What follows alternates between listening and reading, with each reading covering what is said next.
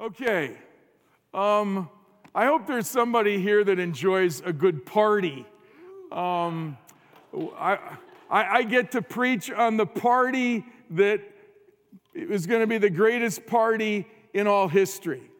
It's referred to here in Revelation 19. Turn with me, please. If you're using your Revelation journal, it's page 70.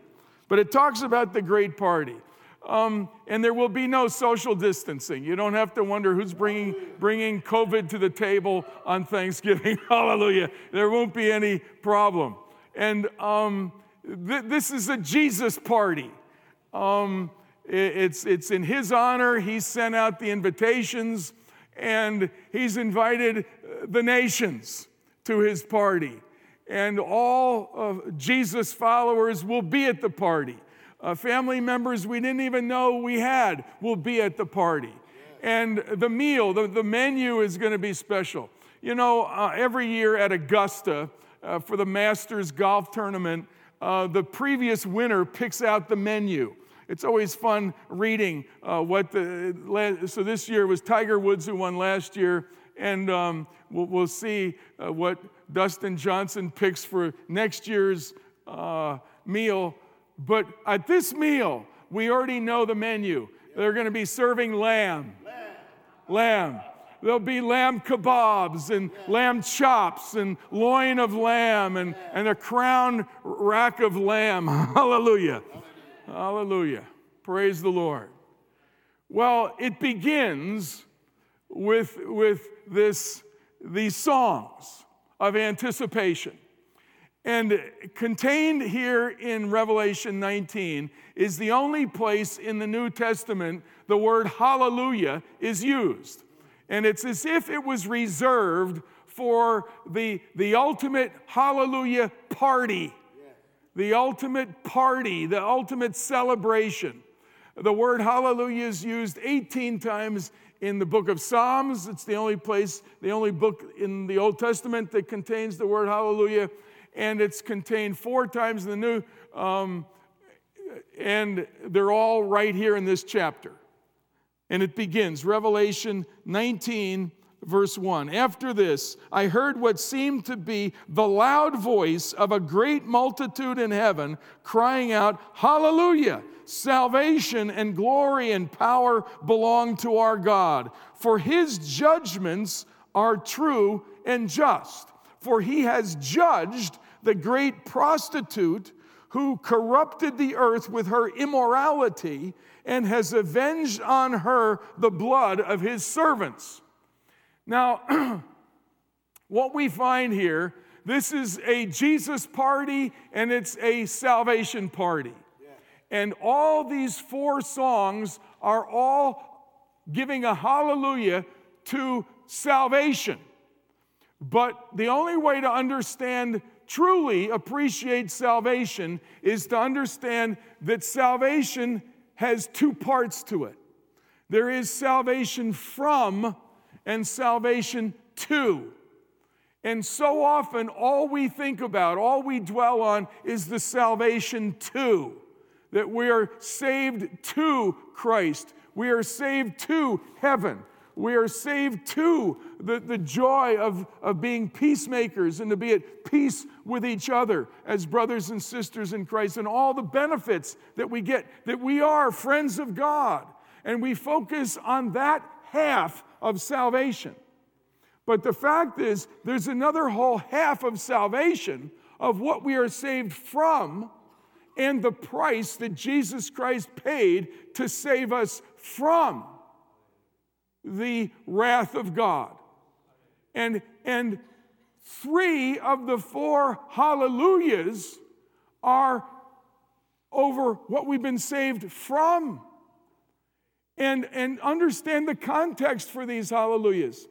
In Revelation chapter 13, 14, 15, 16, 17, 18, it's all the wrath of God being revealed, the wrath of God being poured out against unregenerate people who are the oppressors of all oppressors of humanity. They are the pedophiles. They're the white-collar crime experts. They are the deceivers. They are the bigots. They are the oppressors of people, the exploiters of people, the crushing of the poor. Yeah. And then God reveals his wrath. And here this whole first hallelujah is hallelujah over the judgment of God coming forth to judge the unrighteous. It's the first hallelujah. And it says specifically for judging the prostitute. Verse 2, the prostitute. Now we learned in chapter 17 and 18 that there are going to be three, an unholy trinity toward the end of history. At the end of human history, there will be this Babylon, or the prostitute, or the painted woman. That's the first one. The second, there will be the beast, also known as the Antichrist. And third, there will be a false prophet, or the second beast, who will prophesy on behalf of the first beast, or the Antichrist. Now, I told you last week that I was going to submit to you for consideration who these three powers are, who they will be. And I'm thankful to be able to submit to you my best thinking over these three. The first is this one we come to in verse 2, the prostitute. Most people think that the prostitute or Babylon is a geopolitical group, maybe located in the city of Babylon, in the Saudi Arabia, Iraq area. Maybe it's that. Or maybe it's the UN. All of those thoughts are wrong because Babylon is not a geopolitical group. Babylon is an economic entity. The best we know about, the clearest we can think about Babylon is economic globalism, which would include the banking system. It would include clearly the Federal Reserve. It would include everything in our country from Wall Street to Silicon Valley. It would include Singapore, the economic center of China and really of all Asia, and Shanghai down to Singapore, including Hong Kong, obviously the Japanese yen and their market trade, and Wall Street, and all those. It's that entangled economic globalism. That is Babylon.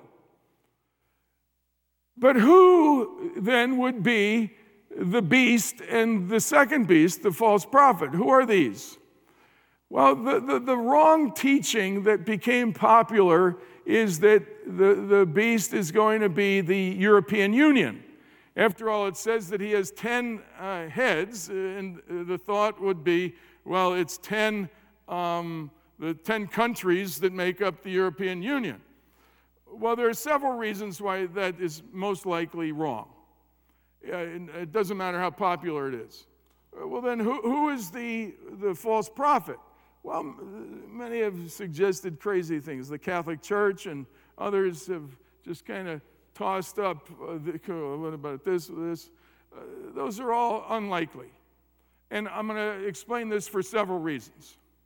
But first, I want to put alongside, if you're taking notes, in next to Revelation 19, verse 2, it's page 70 in your journals, put Daniel chapter 2. In Daniel chapter 2, we find a vision that Daniel interprets. It was a vision given to the king of the day, Nebuchadnezzar. And this vision tormented him, but Daniel was given the accurate interpretation of representing four kingdoms. The first is the head of gold, which was Nebuchadnezzar. The second is the chest and arms of silver, referring to an inferior kingdom, most likely Persia, that took over Babylon. The third were thighs of bronze that shall rule over the earth. And most think that that was the Greece or the Greco Empire. But then you come to the fourth, and the fourth, it says, the fourth is represented by legs of iron and feet of iron and clay. And it shall crush all things, and it shall be a divided kingdom. That's exactly what it says. It shall crush all things and be a divided kingdom. Now, this could not have been the Roman Empire, because they did not crush all things. Particularly, they never took over Babylon. And they were never a divided kingdom, as represented. It says not only did it the picture have two legs, but it says those two legs represent a divided kingdom. The Roman Empire was never a divided kingdom. So what is it? Well, I submit to you an interesting thought for your consideration. The one other fact we know about this Antichrist is that he will absolutely hate Jews and Christians. Jews and Christians. A divided kingdom that absolutely hates Jews and Christians and will rule Babylon and the nations. I submit to you the potential that this is being paved the way for this by Islam. Islam has the Sunni and the Shiite. It is categorically a divided kingdom. The Islam hates Jews and Christians. Hates. And currently, Islam rules Babylon. Rules Babylon. Now, the final potential argument for this case is that it says in Revelation 18 that the beast hates the whore of Babylon. Hates it. Now, the European Union loves Babylon. It's a perfect symbiotic relationship. Now, the whore of Babylon, don't let the word whore throw you off. It's not talking about sexual perversion. This is talking about spiritual idolatry. That's the issue. The same when Jesus was brought up to the high point when he was tempted by the devil. And the devil said, bow down in front of me, and I will give you all the nations of the world. That will be fulfilled when the Antichrist rules, because all the nations will bow down to Satan, and he will rule over the world at that point. All the nations will bow down. But Islam, unlike the European Union, Islam utterly hates perversion, hates sexual immorality, and it totally fits the fact that the beast will hate Babylon, even though they're in bed together for their mutual benefit. A treaty will be signed to bring a veneer of very fragile peace that the nations of the world will sell out to. And it will be the ultimate control of Satan over individuals, over nations, over the global economy, and to the elevation of whatever that beast is will be the one that will... Okay, in the Quran, it promises that a world ruler will come called the Mahdi. Mahdi. A world ruler. And that a prophet will come with the world ruler, and his name will be Isa, or Jesus. This is in the Quran. So Mahdi is in the rise of this world ruler, a dictator, and the rise of a prophet with him is in the Quran. So now, what are we to make of this? Does this give us any reason to distance ourselves from Muslims or condemn Muslim people? Absolutely not. We are to love all people. Jesus died for all people. It is our privilege, and now is the time for us to be sharing the good news of Jesus Christ with Muslim people. This is our time. This is our time to love and to bless the Muslim people.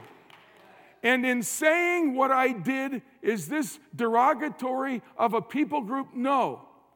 But it is calling out an ideology. Yes.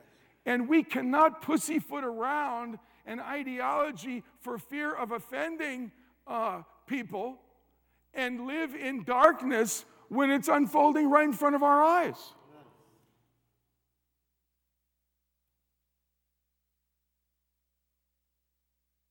Let's not miss the obvious.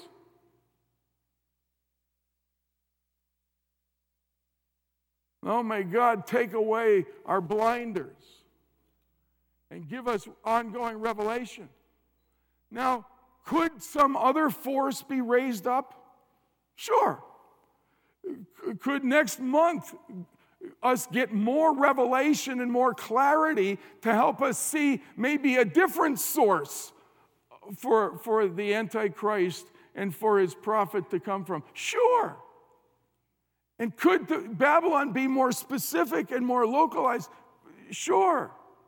But until then, we need to think openly and as clearly as we possibly can. Now, fortunately, with all that explained, we still have 3 hallelujahs to go. Hallelujah. Hallelujah. So we come to the second hallelujah, verse 3. Once more they cried. This is this vast multitude in a loud voice crying, hallelujah. The smoke from her goes up forever and ever. Again, this is the first half of salvation. It's what we're saved from. We're saved, we're delivered from the smoke of the lake of fire. We are saved from that. But part of our appreciation of our salvation is even being able to declare a hallelujah over the smoke that's going to go up. Amen. And then the third hallelujah. Here we are returned to where these 2 groups that we were introduced to in Revelation 4 and 5, the 24 elders and the 4 living creatures. And they cried out, amen, hallelujah. And from the throne came, praise our God, all you his servants, you who fear him, small and great. That's for every one of us. If you feel small, you're invited to the table. If you feel great, you're invited to the table. Because when you get to the table, there's not going to be any small ones left. And there's not going to be any fancy pants, big shots left. The small will be great, and the great will be small, and the last will be first, and the first will be last. Hallelujah! Hallelujah. And we're all going to be rejoicing that we have a seat at the table. Then the fourth hallelujah, verse 6. Then I heard what seemed to be the voice of a great multitude, like the roar of many waters, and like the sound of mighty peals of thunder, crying out, "Hallelujah! For the Lord our God, the Almighty, reigns.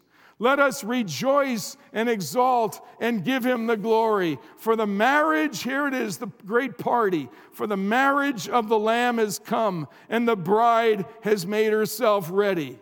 For it was granted her to clothe herself with the fine linen, bright and pure. For the fine linen is the righteous deeds of the saints." Hallelujah. Hallelujah.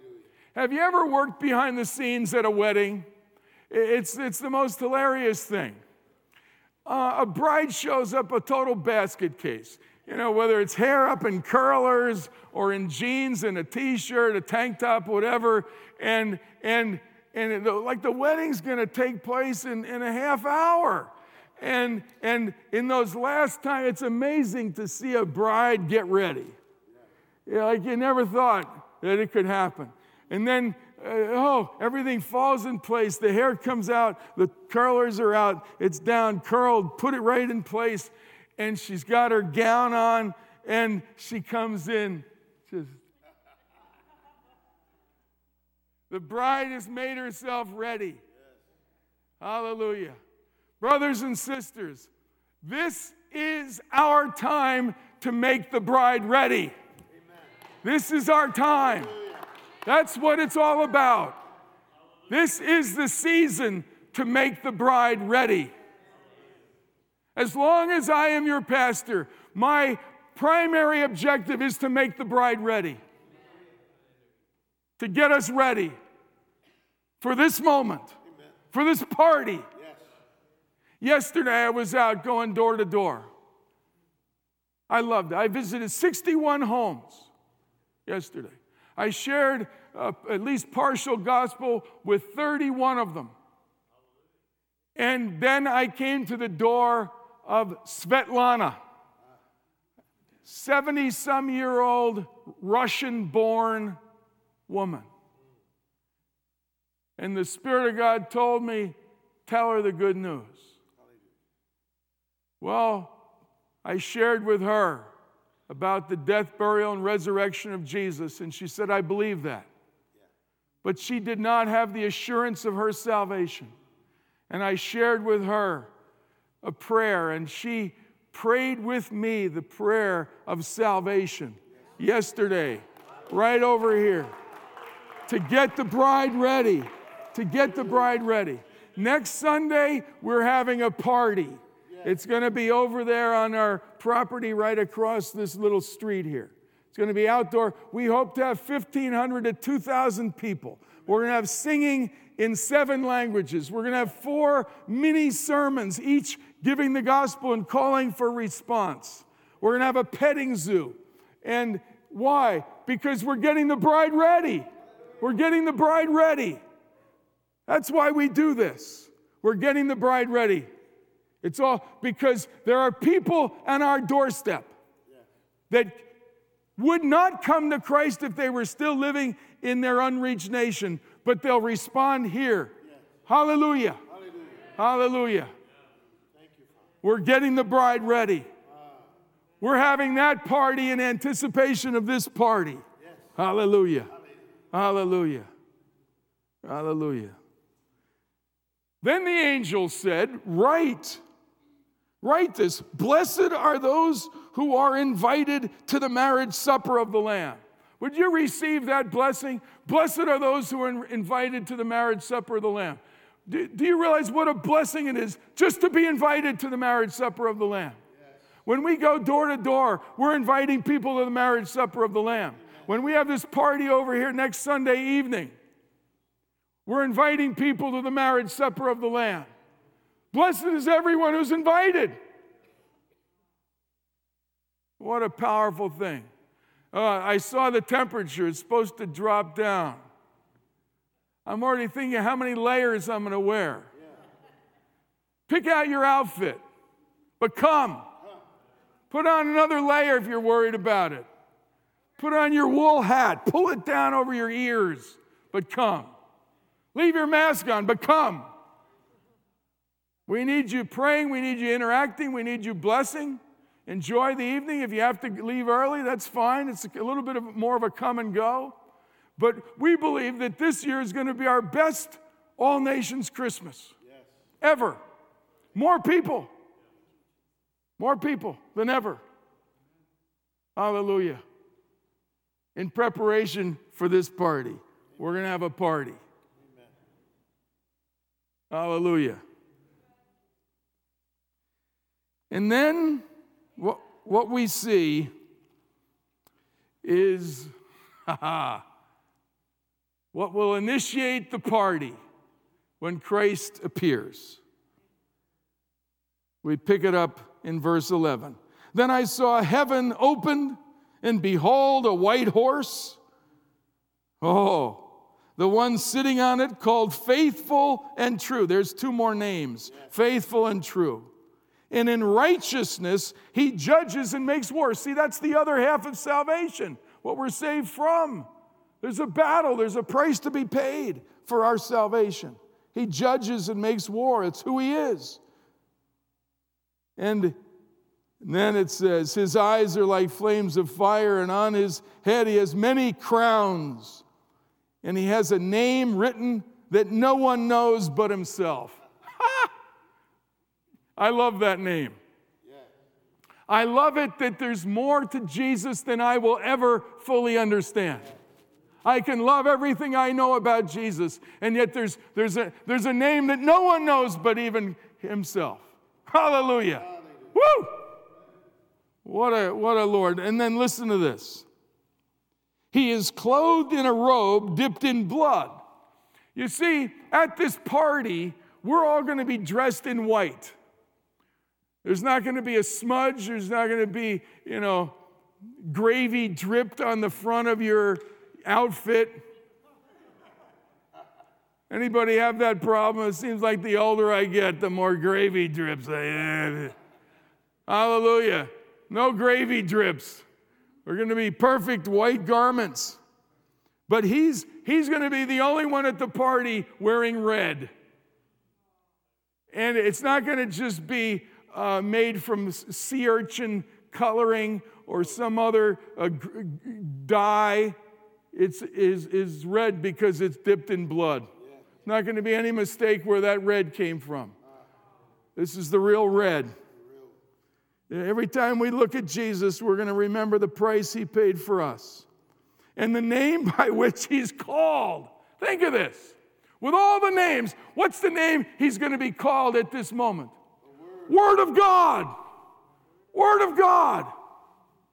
He's always the Word of God. He's always been. John 1:1, in the beginning was the Word, and the Word was with God, and the Word was God. John 1:14, and the Word became flesh and dwelt among us, full of grace and truth. Hallelujah. That's Jesus. And now when he appears the second time, who's he going to be known as? The Word of God. I've got something to tell you you may not have realized. You're never going to see the Father apart from seeing the Father and the Son. Did you know that? Oh, well, show us the Father. I mean, we might think that. Well, yeah, you can say that, but it's never going to happen. Jesus said, he who sees me has seen the Father. They are utterly inseparable, and he's the one who is the Word of God. He will always be expressing the Father to you. Colossians 1:15, he is the image of the invisible God. Hallelujah. Here he is, the Word of God. And the armies of heaven, arrayed in fine linen, white and pure, there they are, will follow him on white horses. From his mouth comes a sharp sword, because he's the Word of God. It's the sword, the picture of the Word of God, coming out of his mouth, with which he will strike down the nations. Hallelujah. We're going to want to fight with him, but we're not going to lift a finger. He's got this one wrapped up. All by himself. And then here's the wrath again. And he will tread the winepress of the fury of the wrath of God Almighty. Yes. You see, I'm telling you, this is why we must understand and comprehend the wrath of God. We're going to be seeing the wrath of God through the final events of history. We're going to be seeing it, and we're going to be celebrating it. as the other half of salvation. It's all his grace, his justice, and his compassion merged fully in this moment. And on his robe and on his thigh, he has a name written. King of Kings, hallelujah. Lord of Lords. It's not going to be a nice little needle point, tiny, what's that say? It's going to be plastered. Yes. Big letters.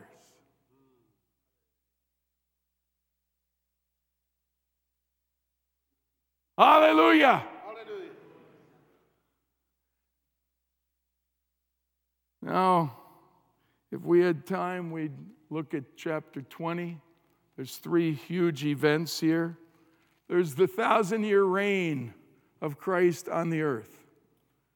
And the saints will reign with him, particularly the martyrs. Those that had died will be raised, and they're going to reign with Christ on the earth for 1,000 years. Some say, oh, that's a metaphor. You take it what you want. But don't be surprised if there's going to be an actual 1,000 years. That's all I have to say. And then, the defeat of Satan. Hallelujah. That'll be a great one. The final moment when Satan gets tossed like a gum wrapper into hell. Hallelujah. And Jesus isn't even going to lay a hand on him. The angels will just take care of him. Just discarded. Hallelujah. Like a dirty piece of toilet paper. Hallelujah. And then we come to the last, the great white throne. The great white throne. There's a lot of debate over, well, are Christians going to be at this great white throne, or is this just for unbelievers? One thing I'll tell you, and I want you just to look at me for a second. I want to tell you this. The Bible says in 2 Corinthians 5, I believe it's verse 9, it's close to 9, it says, we will all stand before the judgment seat of Christ. We will all stand. Every Lithuanian, everybody from Madagascar, China, U.S., every nation, every civilization, Aborigines, indigenous people, some people groups that are no longer even on the earth, they've all been lost. They'll all be there. The Bible says that. And we will give an account. It says, for every idle word. It's amazing. Sobering. But I've got to tell you, I take it seriously, but I don't have 1 ounce of fear in me. I look forward to seeing my Savior. I look forward to him holding me in account, because he holds me in account every day. This is my Lord. As we sang this morning, I am a friend of God. And there is now no condemnation. So are we going to be there at this, what's called the Great White Throne? Well, it depends how you read it. Yeah. But will we all stand before the judgment seat of Christ? Absolutely. Yes. But here at this moment, it seems to be the gathering of all those who never repented, who never took the blood of Jesus, the sacrifice of Christ, for themselves, who heard the invitation to the party but declined. That's what this is talking about. Because it says those whose names were not written in the book of life. And they will be thrown with the devil into the lake of fire that will never end. It is a reality. And over that, at that time when we see clearly the kindness and compassion mingled with the wrath and justice of God, we will all declare hallelujah, faithful and true.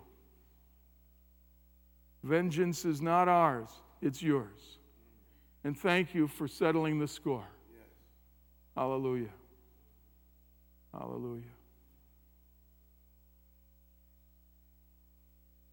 Church, the call for us from these two chapters is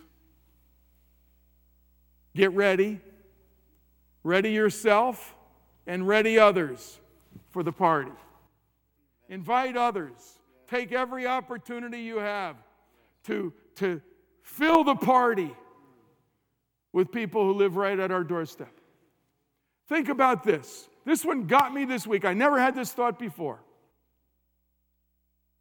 God knew that when He put this church here, He knew the 127 other nations that would move into our doorstep at this time. Yes. And could it be that He put you and me here to entrust us with reaching these people? He brought them here. He could have brought them anywhere, but He brought them here because He trusts you and He trusts me to take seriously the task that is in front of us. I believe that's part of why we are here now and why they're here now. Let's own it. This is our time. These are the best years of our lives. Amen. Let's ready the bride for the party. Would you all stand with me, please, and just hold your hands out to the Lord. Holy Spirit, come and fill us. Saturate us and marinate us with your holy presence. Empower us who would be inhibited at times to express the good news to a stranger, to one from another nation. Lord, hold us accountable in these days. Lord, we don't want to just live out the rest of our time hunkered down in our bunkers. Lord, break open the bunkers of isolation, that we will be among those that ready the bride for the party. Lord, anoint us in these days to fulfill your purposes here in our community, that you would do great things in us and through us in preparation for the party. In Jesus' name.